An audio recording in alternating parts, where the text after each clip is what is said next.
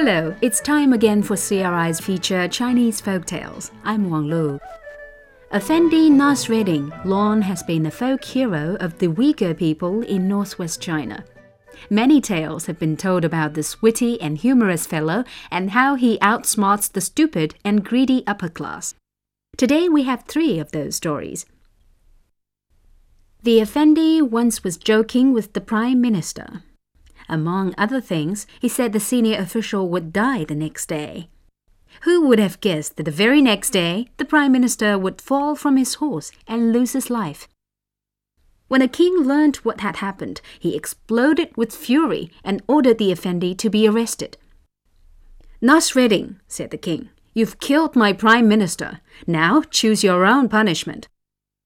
You are the one who says I'm guilty, answered the Effendi, therefore you must set the penalty. The king replied, Since you can predict the fate of people so well, tell me when you will die. If you don't know, I warn you, today will be the last day of your life. The Effendi was as calm as ever. Of course I know, Your Majesty, he bowed and replied. My death will take place two days before yours. That is to say, forty eight hours before you die.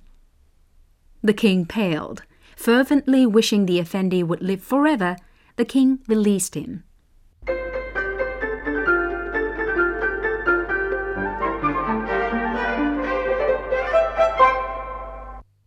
One day the Effendi borrowed a pot from a great lord. A few days later, he placed a smaller pot inside and returned it. The lord was very satisfied because, after all, he had gained something.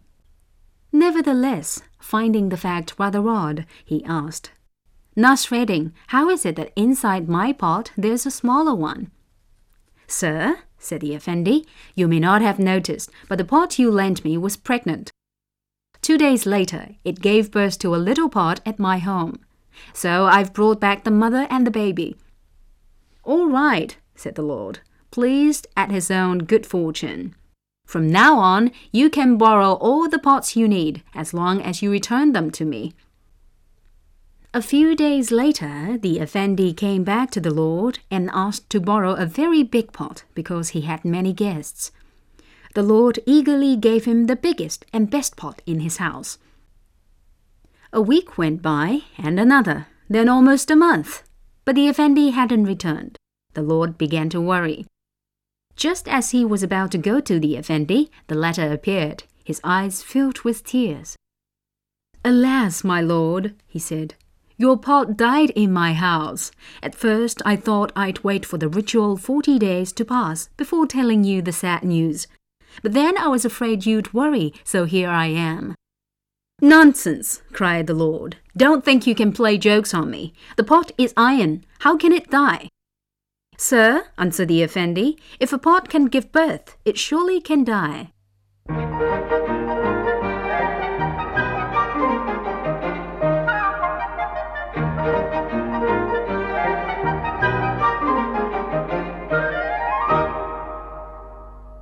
One night, the Effendi was crossing the graveyard when in the distance he saw some men approaching on horseback. Suspicious, he said to himself. Ten to one, those are bandits. So he hid himself in a tomb. Unfortunately, the men on horseback had seen him. They rode up to the tomb and called out, Who are you? The Effendi stuck his head out. I'm a dead man. And what's a dead man doing out at this hour? Breathing the fresh night air, was the answer. Dead men don't need to breathe fresh air. Ah, you're right, said the Effendi. I made a mistake. And with those words, he was withdrew into the tomb again.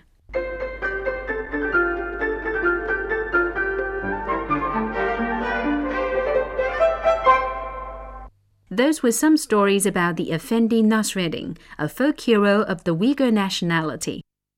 And with that, we end this edition of Chinese Folk Tales. I'm Wang Lu. Bye for now.